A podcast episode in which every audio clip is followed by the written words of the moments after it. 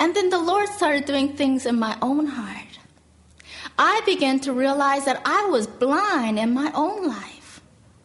When I accepted the Lord at the age of 15, I put the past behind me and I went on with the future, you know? And because the Lord says that in the Word of God. But I also realized that I buried my past. Not because of my identification with Jesus, but because I was ashamed of my past. And the Lord began to prick my heart and say, Stephanie, before you begin to see who you really are in me, I have to touch those areas of your life. And I said to the Lord, Lord, no, you know, I just want to forget my past. I want to go on with my life. I want to, you know, tell everybody about the victorious life that we can have in Jesus. But he says, Stephanie, if you don't know who you are, how can you show anybody who they are in Christ? And I began to let the Lord do a healing in my life. And I began to not realize that it wasn't just um, a healing, but it was also healing of memories. That I had memories that I had buried deep, deep, deep down because I was ashamed of them. And I realized that as soon as I let it crop up, that my whole image of myself would crumble and I would lose my faith, I thought. But I didn't realize what Christ had intended for me. See, I was born in Korea and uh, I was born right after the Korean War. And, and I don't know if some of you older men were involved in the Korean War or not, but it was a UN war, so a lot of countries came to fight in Korea. It was a short war, it only lasted four years, but it divided Korea into two countries, the North and the South. And families were divided. It was a civil war. It was brothers against brothers, and fathers against sons, and families against families. And they were divided. Some were still stuck in the north and some are still in the south. And be, when war comes, there's orphans everywhere because their parents are killed or they're, um, they lose contact with the parents when they're uh, running away. And another thing that happened was there were a lot of mixed blood children that were born because of the foreign soldiers that had come to Korea. And I was one of them. Now you look at me and you say, "Oh, well, you look so Oriental." I mean, how can they tell that you were had foreign blood in you? You know, when, when I'm with the foreigners, I look real Oriental. When I'm with the Orientals, I look real Western. You know, I mean, I just don't fit in anywhere.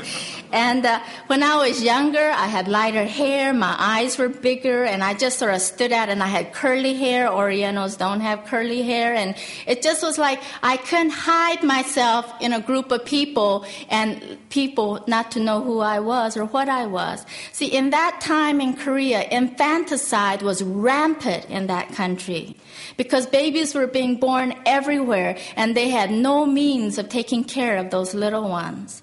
Now you sit there and say, My goodness, how could they be that way? Hey, we live in a country where children are screaming every day and we don't hear them. I find that people can sear their minds and seal their hearts and their ears and justify what is right and what is wrong when the Word of God says that it is a sin. And I don't want you in any way to sit there and think that Koreans are cruel people. God has done a work in the lives of Koreans, and it is one of the be, uh, lighthouses in the world today, Korea is. But there went through a time when Korea lived in darkness, when they lived in deception, and when they lived in poverty and they didn't know what they were doing. And I was born in Korea at that time. I don't know why I survived, except I do believe that God had his hand on me. See, in the Word of God, it says that the Lord knows us in secret. He knows us before we're conceived in our mother's womb, and He loves us. And you and I, the Lord knew us even from the foundation of the universe, and He had a plan for us. But it also says in the Word of God that when we decide to sin, that we have to live out the consequence of our sin. And I have found that in my walks and in counseling with people, so often when someone decides to sin out of selfishness, that a lot of times it's not them that suffer except at the end when they stand before the Lord. But a lot of times the result of the sin is the innocent ones that's involved in their lives. Have you noticed that? In a divorce, who is hurt the most? Are you as the parent or your children that have to watch that divorce? When we decide to sin and have a child out of wedlock, is it you that is hurt the most? Or is it the child that is born out of wedlock? In any sin, many times, it's the innocent ones that comes from us that suffer. See, I was born out of sin. I was born out of lust. And the two people that came together and formed me, I'm sure if they saw in the future what I had to go through, maybe they would have thought twice, but they didn't. But that doesn't mean that God didn't have a plan for me. And that doesn't mean that God didn't have a purpose for my being. But for seven years, I was what they call a street child. I lived, ate, and slept on the streets of Korea. There was not orphanages at that time. World Vision had just come in after the war, but they could not take care of all the abandoned children that were on the street. I have a funny feeling, and I believe that my mother that gave birth to me loved me because for some reason I wasn't put to death and I was nurtured and cared for to the age that she couldn't hide me anymore. Or she could not go on with her life anymore with me as her daughter. So she took me out into the street and left me there, not because she didn't love me, but I think in her, in her human way of thinking, she thought that was the only way she could survive and maybe the only way I could survive. But we slept under bridges. We slept behind railroad stations. We slept under railroad tracks. We ate what we could find. And in the summertime, I'd go up into the mountains. There'd be caves that I could sleep in. There were different kinds of grass, different kinds of roots, different kinds of animals. We learned to kill little field mice. We learned to kill little grasshoppers, little locusts. We had a lot of things to eat. I was not a malnutrition child.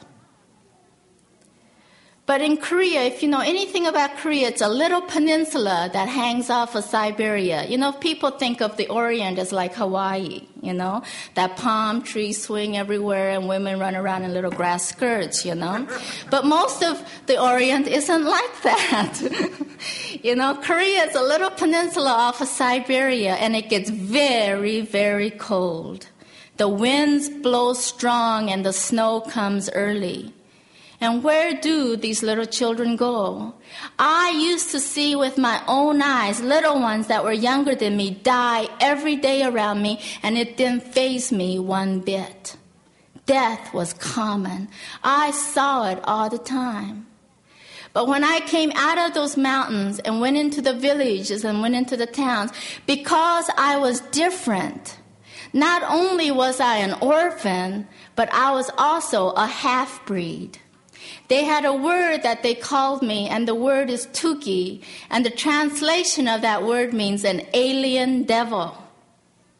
So from the time that I can remember, it was registered into my mind that I was worthless, that I had no value, that I had a devil in me.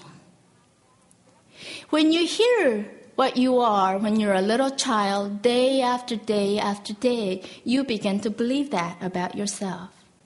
I believed that they could do whatever they wanted to me physically because I wasn't a person. I was unhuman. I was dirty. I was unclean. I wasn't a Korean. I had no name. I had no identity to say that I was a Korean. I knew that I could never get an education because I didn't have a name. I didn't have a family that was signed for me. I knew that when I grew up that I could never get married I knew that I could never get a job if I survived that on the streets. I had no future for me. But that didn't bother me so much.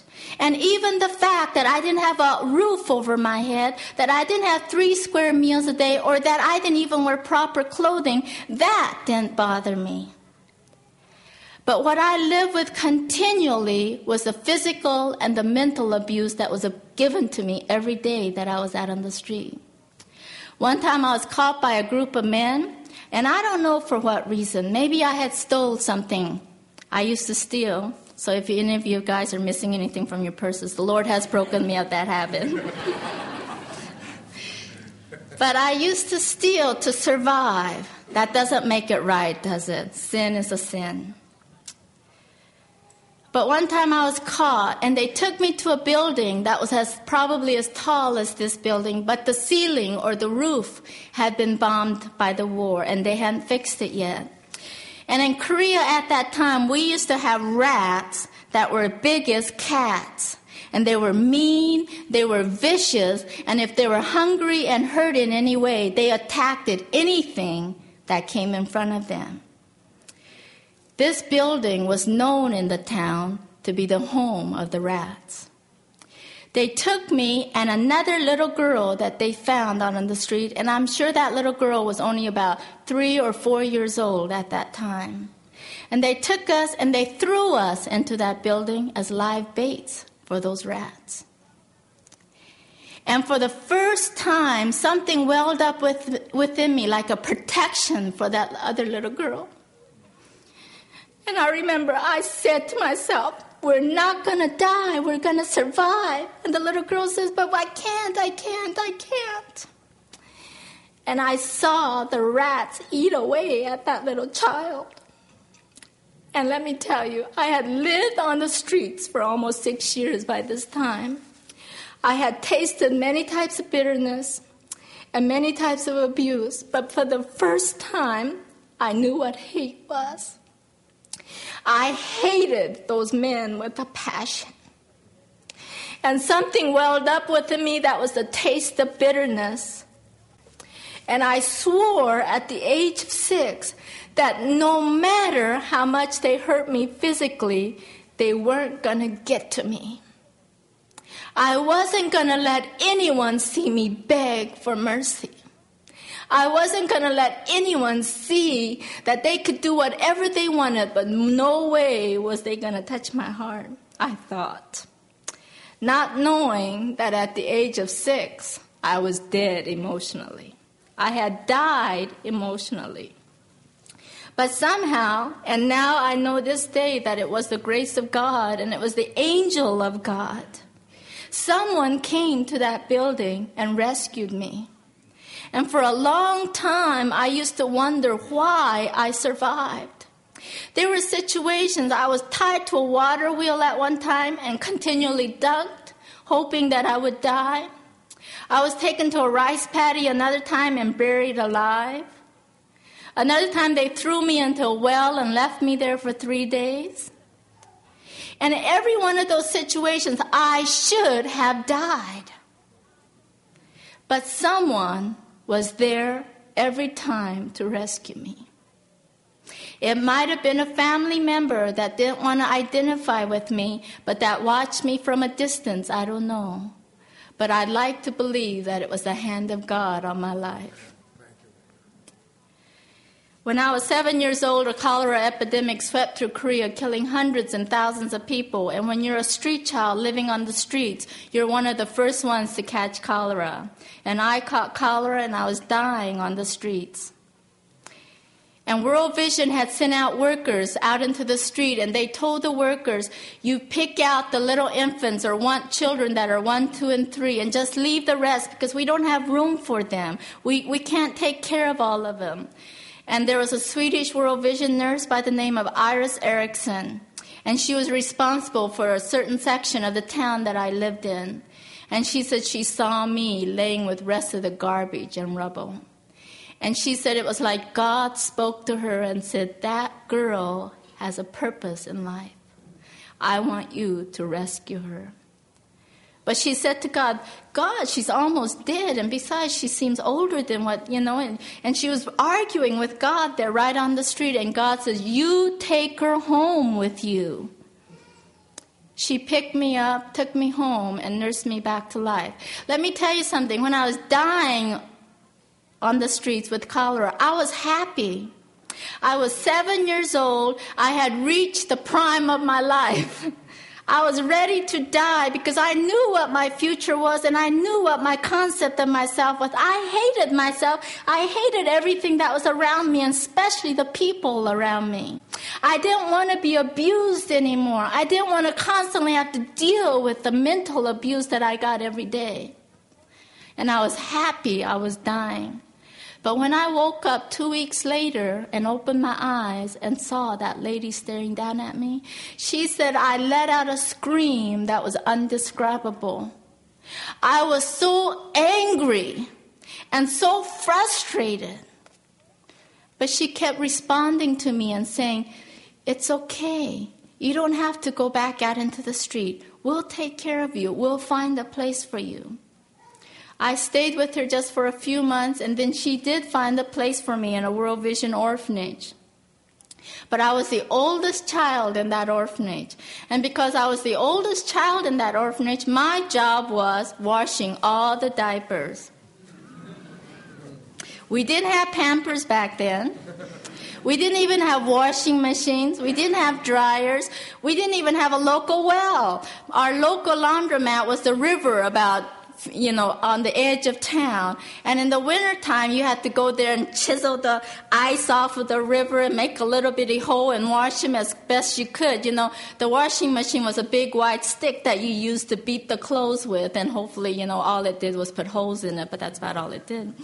And I didn't mind that. I didn't mind it because I had now uh, a roof over my head. I had three square meals a day. I had people that took care of me even though the people in the orphanage, the workers, they were Christians and they cared for me, but they could not love me. You know why? I was a half breed, I was a mixed blood. And it had been ingrained even in the Christians that I wasn't clean, that I wasn't pure. And I didn't mind that so much. But what I minded was knowing that every evening when I had to go out of that gate, we had a big compound with big gates and big walls and a gate that protected the children from the outside world. But as soon as you went out of that gate, I didn't get physical abuse anymore, but it was continual mental abuse. String of children that would follow behind me, calling me names until I got to the river and hassling me the whole time I was down there, then hassling me all the way back. But I liked being in that orphanage because for the first time I found something that I could love. I love children. And these little ones were tiny and helpless. And the workers were too busy to really love each one of them individually. But I remember spending hours holding little ones in my arms and loving them. When I was nine years old, um, something exciting happened in the orphanage. Miss Erickson came back and she said, Oh, these foreign people are coming to the orphanage tomorrow and uh, they're going to adopt a baby boy. And so we were all excited. You know, we were excited for anyone that came along and took a baby because we knew that they had a future. And so I remember spending the whole day scrubbing the babies and making me as pretty as possible, you know, put little ribbons in little girls' hair. And I mean, you know, those poor little orphans, you couldn't really make them too pretty, you know, but we did it as best as we knew how. And the next day we waited with anticipation for this foreign couple to come.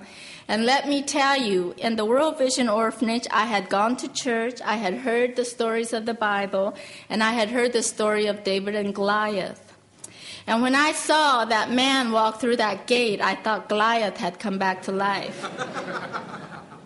Only foreigners I had seen up to this time was Miss Erickson, and I had seen soldiers on the street, American soldiers. And I was fascinated by American soldiers. You know why?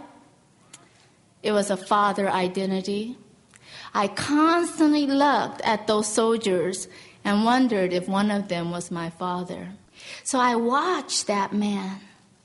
And I saw something come out of that man that I had never, ever seen in any other man. You know when you see compassion, true compassion, you know it. I saw that man with this big, big, huge hands lift up each baby, and I knew that he loved every one of them as if they were his own. I saw something come out of him. I saw tears running down his face. And I knew that if they could, they would have taken the whole lot home with them. He saw me by the corner of his eyes. Now, let me tell you, I was almost nine years old, but I didn't even weigh 30 pounds. I was a tiny, scrawny little thing. I had worms in my body, lice in my hair, boils on my skin, scars on my body. I was not a pretty little thing. He saw me by the corner of his eyes and he came up to me and rattled away in English and I looked up at him and he took that huge hand of his and he laid it on my face and it seemed to cover my whole face and the half of my body kind of like, you know. I mean, I'm sure I'm exaggerating, but that's what it felt like. And it felt so good. And inside I was saying, Oh, keep it up. Don't let your hand go. But you know, no one had shown that kind of affection for me. And I didn't know how to respond. I yanked that hand off my face and I looked up at him and I'm sure my eyes came to where his knee was and I spit on him.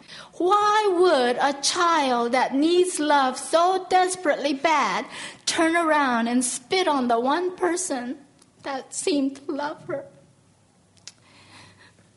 Because I had no emotions inside. I was dead. If you don't believe that God is alive and that God is a God of miracles, listen to this. Here's a couple that didn't have any children. They had been married for 11 years, and the Lord had blessed them with a child. They came to Korea, the land of opportunity. They could have taken 10 home, and the orphanage would have clapped for them, you know?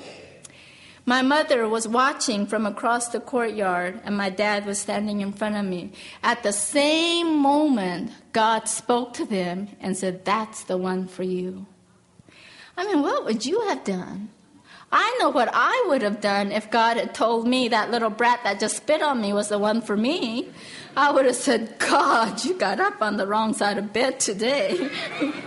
I mean, you don't know what you're talking about. You know, my husband and I, we put in our papers for adoption about a year or so ago. And you know they have lists of you know what type of child you want you know Caucasian you know uh, Indian a little bit of Indian you know on and on. And mental attitudes emotional problems no. You know physical handicaps no. You know just on and on. I mean we were asking for this perfect angel that a hundred million other people wanted and afterwards, Daryl and I sort of giggled, and I said to Daryl, Daryl, if my parents had been handed that paper, they would have never adopted me.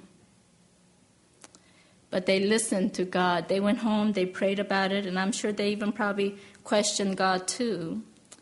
But they came back the next day and took me home with them. It was a beginning of an adventure that is still going on today. They were missionaries. They didn't have much money. They lived out in the country. They had no running water, no electricity.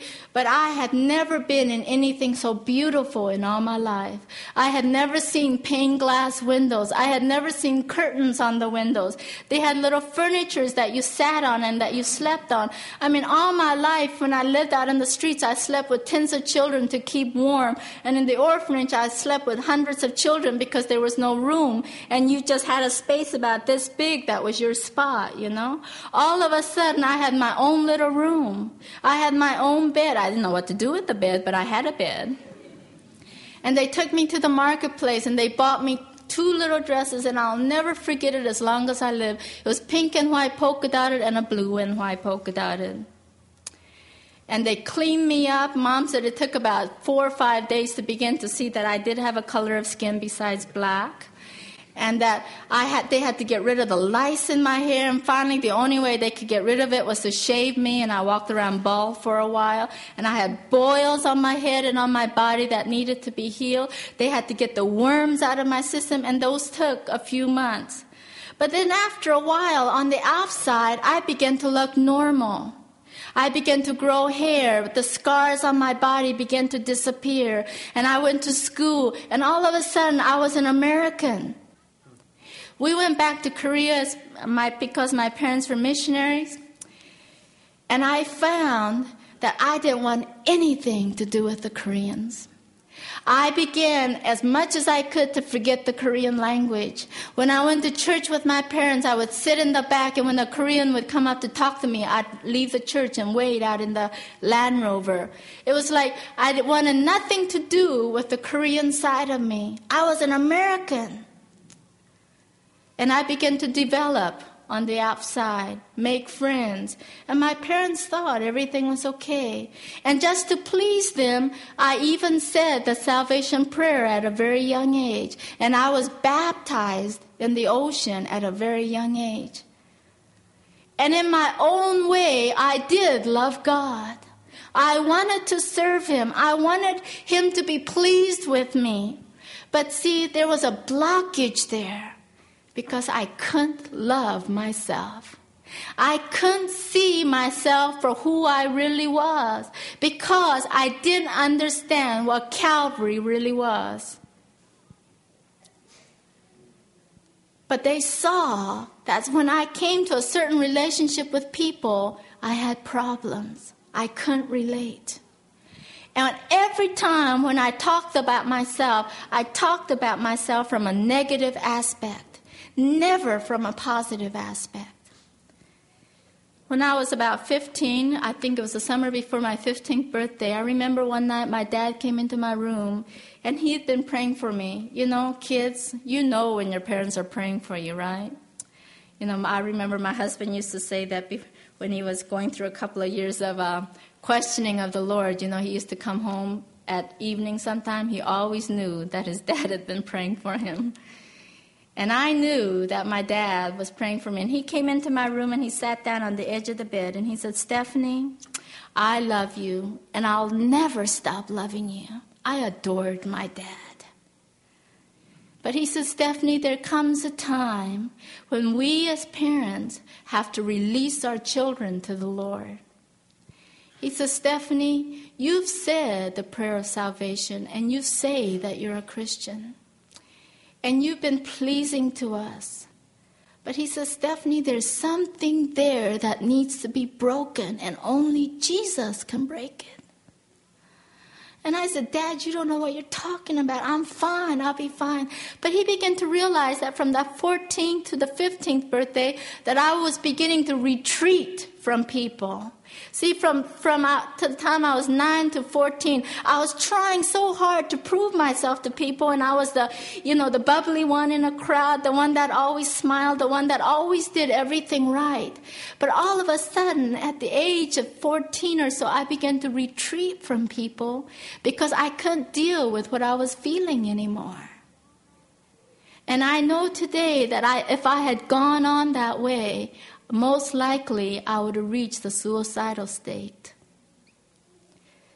But dad says, Stephanie, you know the Bible. And he says, I don't need to quote it or say any more scriptures to you. But he says, Stephanie, think about Jesus.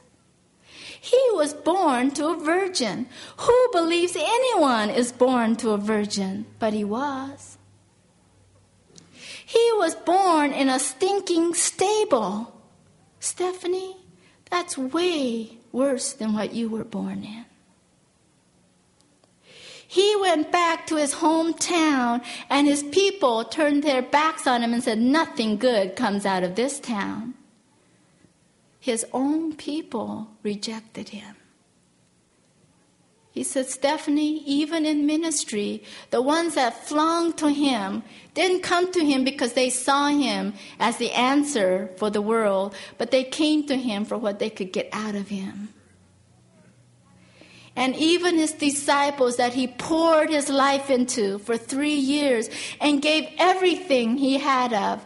When it came to true sacrifice, when he was in the Garden of Gethsemane and he asked the three to pray with him, they couldn't even stay awake to pray with him. And when he hung on the cross to die, bearing my sin, bearing your sin, the ones that he gave his life for turned their backs on him. He says, Stephanie, you sit there holding things from your past because you think you have a right to. You have been hurt. You have been despised. You have been rejected. You have been abused. But he says, Stephanie, there stands a man that knows everything. He didn't die on that cross because he was sympathetic for you. He didn't look down from heaven and he said, Oh, there's that poor little girl. I'm going to go down and die on the cross for her just so I can show her how much I love her. You know why he died on that cross? So that he could identify with me. You need to understand the difference between sympathy and identification. When we deal with people that are hurting, that person knows when you're sitting beside him because you're sympathetic towards him, or they know because you're sitting beside him because you identify with them. Jesus hung on that cross because he wanted to identify with me. In 2 Corinthians, it says that he became sin you know what that says to me? It says, He became me. It's like He came into my body and He knew everything that I was feeling and going through because He'd been there too. That night, for the first time, I began to realize that I was a sinner. I had blamed everyone and every situation for my sin. But I realize that according to the Word of God, it doesn't matter what others had done to me, that the final choice was me to choose. That I had to be the one to repent with my mouth. That I had to be the one to face Calvary and say, Lord, I I nail myself on that cross, and when I am born again, I am a new creation. And for the first time, I said that prayer. I said, Lord Jesus, please forgive me for all these sins that I've been carrying. And all those feelings that I've been carrying, I give them to you, Lord Jesus. Let me tell you something. I was almost 15 years old and from the time that I can rem- remember, from the time that I was in that building with those rats, I had never cried again. I never let anyone see a tear. The Lord broke my emotions that night, and I began to cry, and the Lord began to cleanse me and to heal me. From that moment to this day, it has been a continual healing of the Lord you know, healing of memories, healing of, of the past, healing of, of, of the broken heart. A lot of times it's not an overnight experience. It's a gradual step that the Lord takes us through. Can I say something to you, to the ones of you that deal with people that are broken? Make sure that you don't rush God. Make sure that you don't rush God because God has a timing and a purpose for every situation. When we see someone that is possessed or we see someone that is bound, you know, we have that inkling that if I pray for him enough, God's going to loose him. God is going to loose him.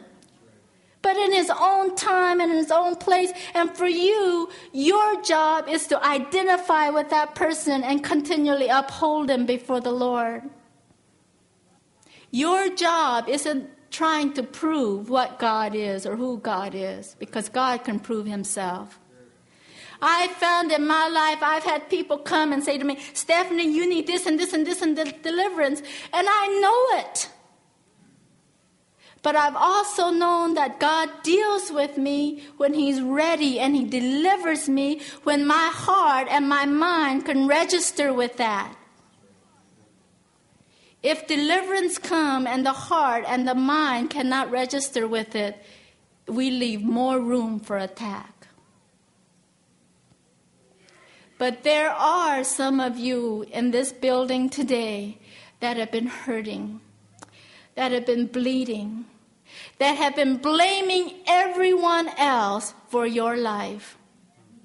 And you haven't been willing to let go some of you have even come from good homes, good parents, people that love you and care for you, and you haven't gone through all those mess. But there's still something there that holds you back from identifying with the Lord Jesus Christ. You love him, you serve him, you come into his house every week. But when a problem comes before you, all of a sudden you reject the one you say that you love. One key that I've learned in my miscarriages, I believe there's a spiritual warfare there. And I believe the Lord wants me to be victorious over that. I don't believe that it's the Lord's will that I should lose those children. But I'm doing it. But you know what? Can I say something to you? One thing the Lord has proven to me over and over again is that each time He doesn't show me why I'm losing those children, but He tells me, Stephanie, do you love me? It's a heart relationship. Yea, do I walk through the valley of the shadow of death, I will fear no evil, for thou art with me. Thy rod and thy staff, they comfort me. And I know I'm going through a spiritual battle, but you know what? I know there's victory at the end. I don't live with hopelessness of thinking it's going to go on forever and ever and ever. And there are many things that I do not understand while I go through those. But I know I have an identity with the Lord Jesus Christ and my love for him does not fail because of the circumstances around me. I may be on sinking sand, but I know the hand is there to lift me up and put me on a solid rock. That's the basis that I live on from day to day. There are still things that my husband has to deal with me about my past. There's still feelings of rejection that I go through from time to time. And I find when I share like I do this morning, continually there's attacks in my mind and on me physically but I have learned to understand it now. I didn't for a long time. I have been bought with a price. You have been bought with a price. You have been cleansed by the blood of the Lamb. You have been crucified on the cross with Christ. You have been born again by the resurrection of Christ. You are a new creation. The old man is dead. The old past is dead. Those, those abuse that you received are dead. The feelings of inadequacy, of, of rejection, of, of whatever you have gone through, they're dead when you identify with Christ. That is the beginning of healing. I have heard that if you love with the Christ love, you become healthier. But if you love to gain love, you become sick. Do you understand what I'm saying? We're coming today to take communion. With what kind of heart are you going to come? Is it a ritual that you do, or is it that you come knowing who you are in the Lord Jesus? and knowing that He's here today to heal you, to heal you, even if it's the beginning stage. We have to start somewhere. We have to make a conscious effort with our mind and a conscious effort with our will and say, I will to glorify Jesus. Can we go to the Lord in prayer? Father, we just thank you so very much. Lord, I thank you so much that you have engraved us into your hand. Lord, that your arm of protection goes around us and you say to the enemy, You have no authority over this child because this child is mine. I have put my stamp of approval on this child. And Father, I pray that by your Holy Spirit that you will just come down and work on the hearts and the minds of the ones that are sitting here this morning, Lord. Father, Lord, take away the blindness from our eyes and take away the deafness from our ears. Take away the shackles from our hands that has had us bound, Lord. Lord, that has kept us going on the path that you had planned for us. Lord, that we have sat back in complacency because we've said to ourselves, How can the Lord use me because I can't even see myself for who I am? Lord, may we see ourselves through your eyes, Lord. Not that we love ourselves from a selfish love, but that we can accept who we are because of what you have done on the cross. Lord, that we can see ourselves through the eyes of Jesus and love ourselves through the heart of Jesus.